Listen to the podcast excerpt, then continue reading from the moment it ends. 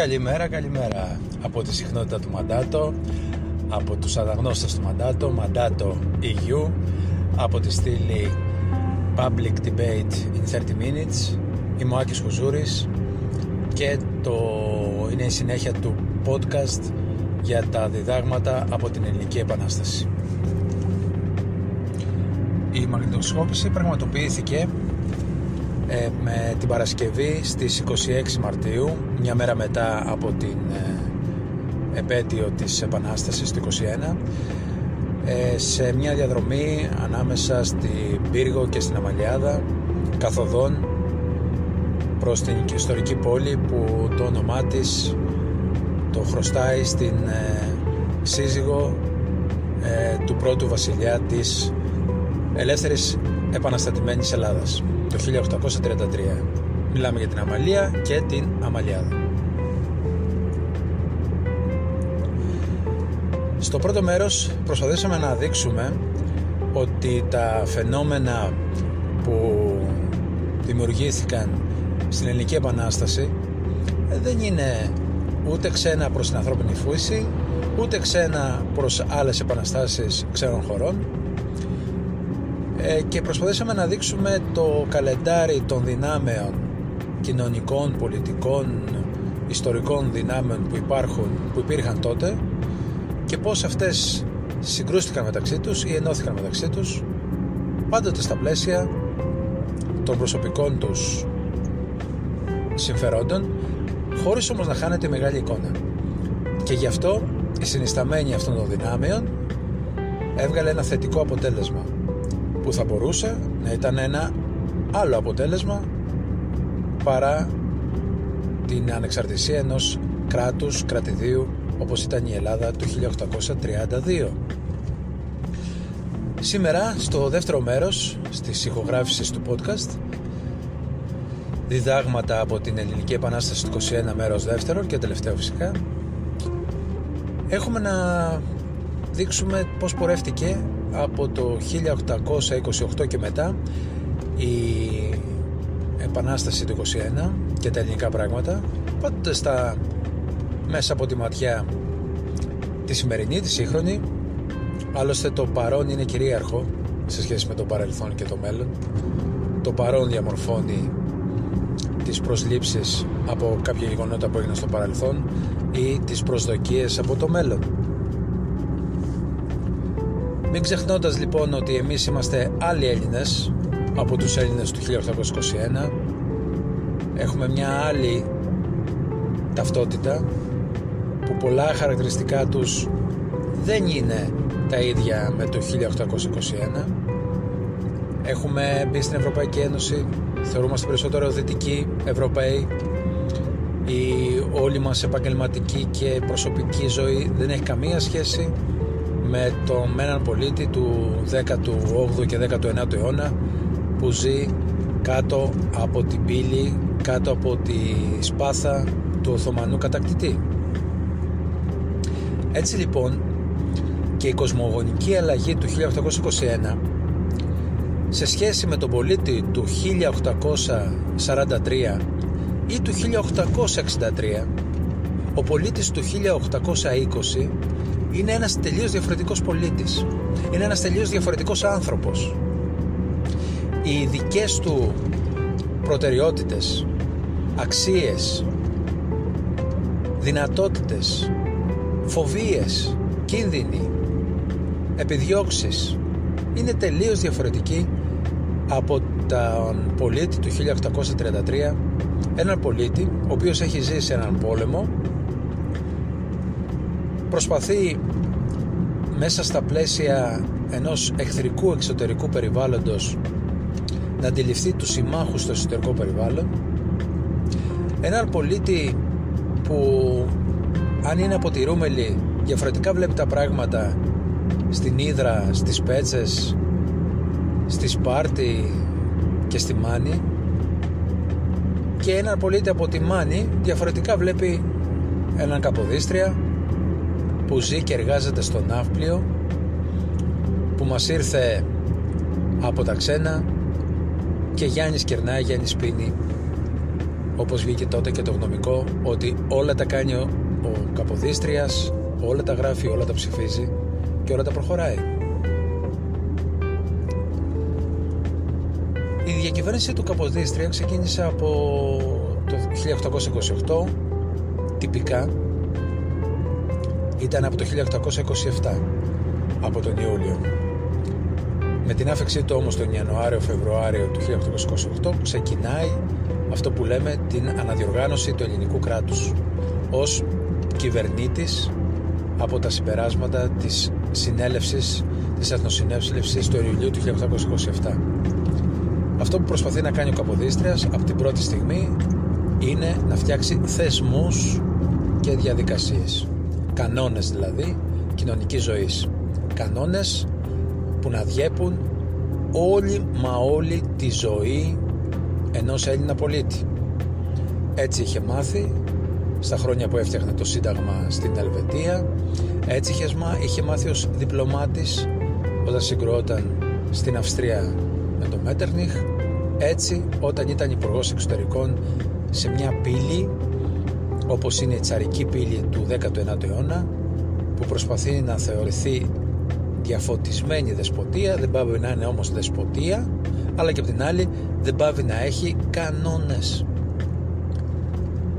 Όπως έχει χιλιοϊπωθεί από την άλλη μεριά βλέπει στα πράγματα που έρχεται στην Ελλάδα σε αυτά τα τρία χρόνια ένα λαό, ένα κράτος ομάδες, δυνάμεις όπως έχουμε πει οι οποίες είναι διασπασμένες οι οποίες είναι χίλιο χτυπημένες εσωτερικά και εξωτερικά από τον Οθωμανό και τον Αιγύπτιο κατακτητή. Και αυτό που κάνει ο Καποδίστριας είναι να τους παρακάμψει. Να, να κάνει αυτό που ξέρει να κάνει. Δηλαδή να μην δημιουργήσει συμμαχίες ή διευκολύνσεις προς την εξουσία των υφιστάμενων πολιτικών δυνάμεων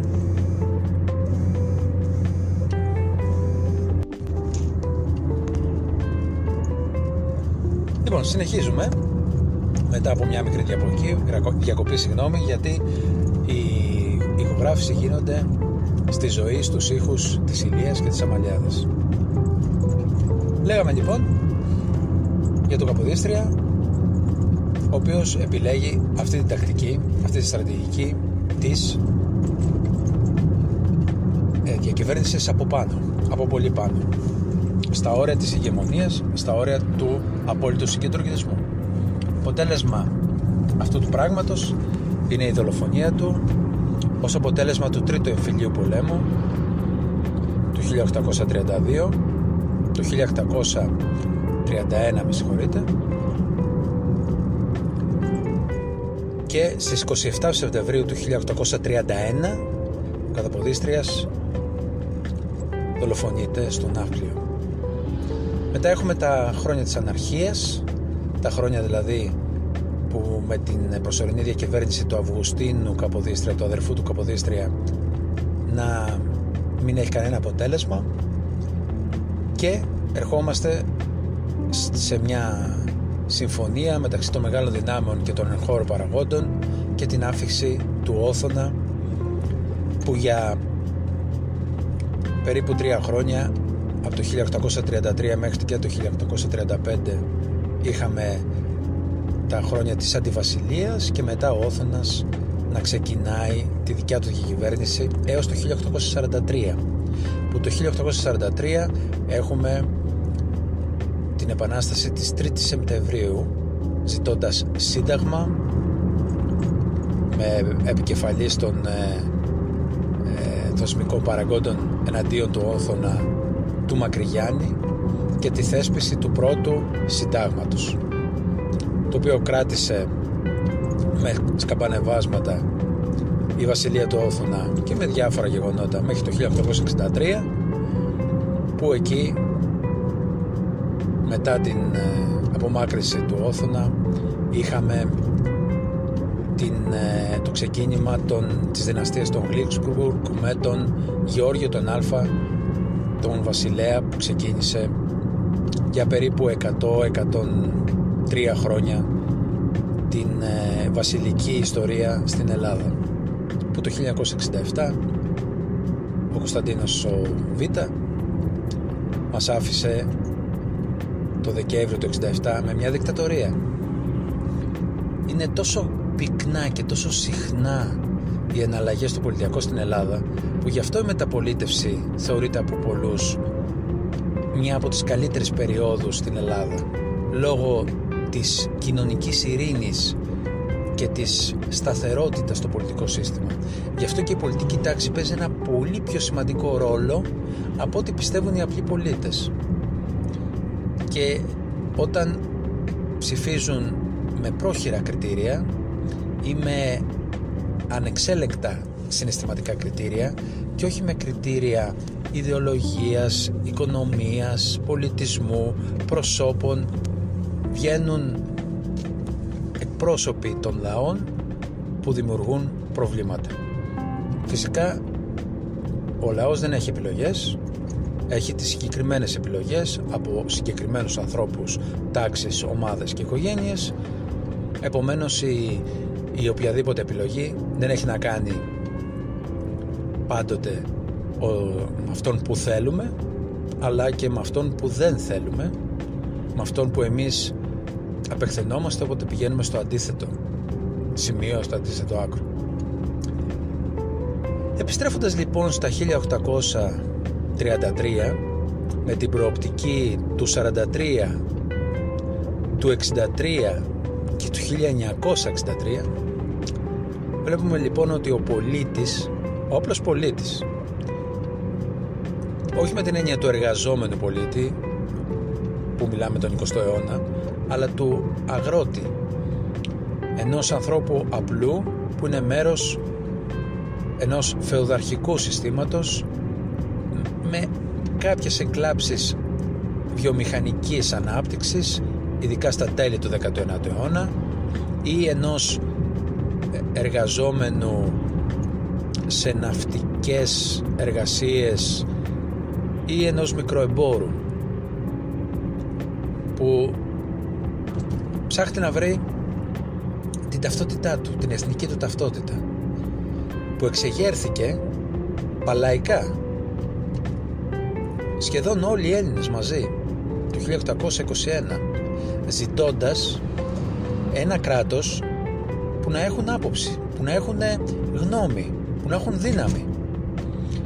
Εμπνεόμενοι από τα συμπεράσματα της Γαλλικής Επανάστασης. Το ξεχνάμε αυτό. Ο Ναπολέοντας μπορεί να ήταν ότι ήταν, αλλά άνοιξε ορίζοντες. Αυτή είναι μία από τις βασικές αρχές των περισσότερων ιστορικών. Έπαιξε το ρόλο του και ο ρομαντισμός παίξανε πολλά ρόλο αλλά η εσωτερική παιδεία, η παιδεία που είχαν οι Έλληνες εδώ και πολλούς αιώνες από τους άλλους λαούς της Οθωμανικής Αυτοκρατορίας και οι προσλαμβάνουσες από το εξωτερικό του δώσανε το ένασμο ότι πρέπει να ασχολούμαι εγώ με τα δικά μου ε, με τις δικές μου δυνάμεις δεν είναι ο Τούρκος και ο Οθωμανός ο εκπρόσωπός μου αυτός που θα με νοθετήσει, που θα νομοθετήσει, που θα βάλει τους κανόνες. Θέλω να είμαστε, θα είμαι εγώ θέλω να είμαι αυτός που θα βάλει τους κανόνες. Ένα πολύ ισχυρό πράγμα που μέχρι και τις μέρες μας είναι ζητούμενο. Ζητούμενο για τους πολίτες που ζουν στη βάση, ζουν στην επαρχία, ζουν μακριά από τα κέντρα λήψης αποφάσεων, στις Βρυξέλλες για παράδειγμα ή στην Αθήνα ή σε μεγάλες περιφερειακές ενότητες ή περιφερειακές αυτοδιοικήσεις που μόνο κατόνομα λέγονται αυτοδιοικήσεις. Έχοντας λοιπόν κατά νου αυτό, ο πολίτης του 1830 περιμένοντας έναν βασιλέα πρικυπόπουλο γερμανικού φίλου ψάχνει να βρει την σταθερότητα, ψάχνει να βρει την ηρεμία, ψάχνει να βρει την ανάπτυξη. Θέλει να έχει περισσότερες προοπτικές ε, η οικογένειά του, οι συγγενείς του, ο ίδιος. Και αυτό το πράγμα αποτυπώνεται κατά τη δικιά γνώμη στην συνένεση που έχουν οι παλιοί εχθροί των δύο εφηλίων ενώ έχουμε πόλεμο με την Οθωμανική Αυτοκρατορία που συνενώνονται κατά καιρούς εναντίον του Όθωνα ή υπέρ του Όθωνα που δημιουργούνται συμμαχίες ανίερες, πρόσκαιρες αλλά για σκεφτείτε το λίγο. Από τα χρόνια του Όθωνα και μετά, δηλαδή μετά του Καποδίστρια το διακύβευμα του, του απλού πολίτη χάθηκε. Ενώ λοιπόν εμείς είχαμε πει για τον Καποδίστρια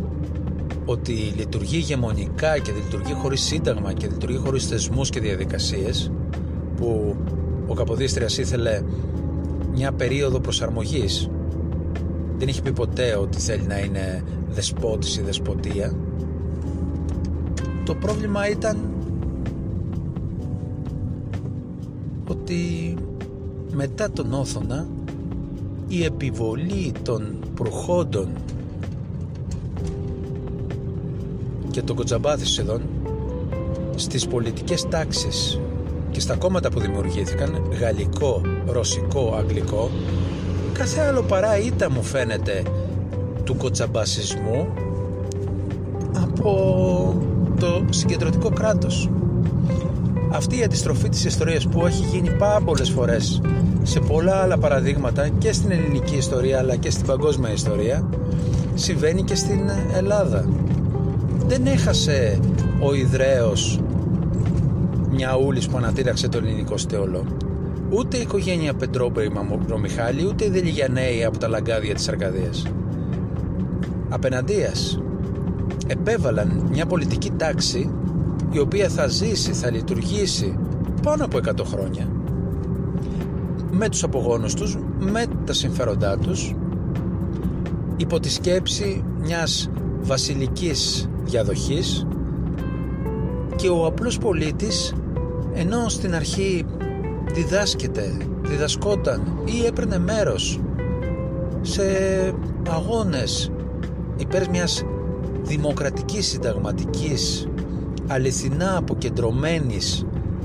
δυναμικής στα ελληνικά πράγματα βλέπετε, φαίνεται και στα 1843 και στα 1863 πως να προδίδεται από σχεδόν όλους τους πολιτικούς εκπροσώπους του να μην υπάρχει εκπροσώπηση λαϊκή αλλά μόνο εκπροσώπηση συμφερόντων μεγαλοαστικών και μεγαλοσυμφερόντων που προέρχονται από αυτούς τους προύχοντες και τους ε, κοτσαμπάσιδες από την τουρκοκρατία. Έχουμε λοιπόν μια συνέχεια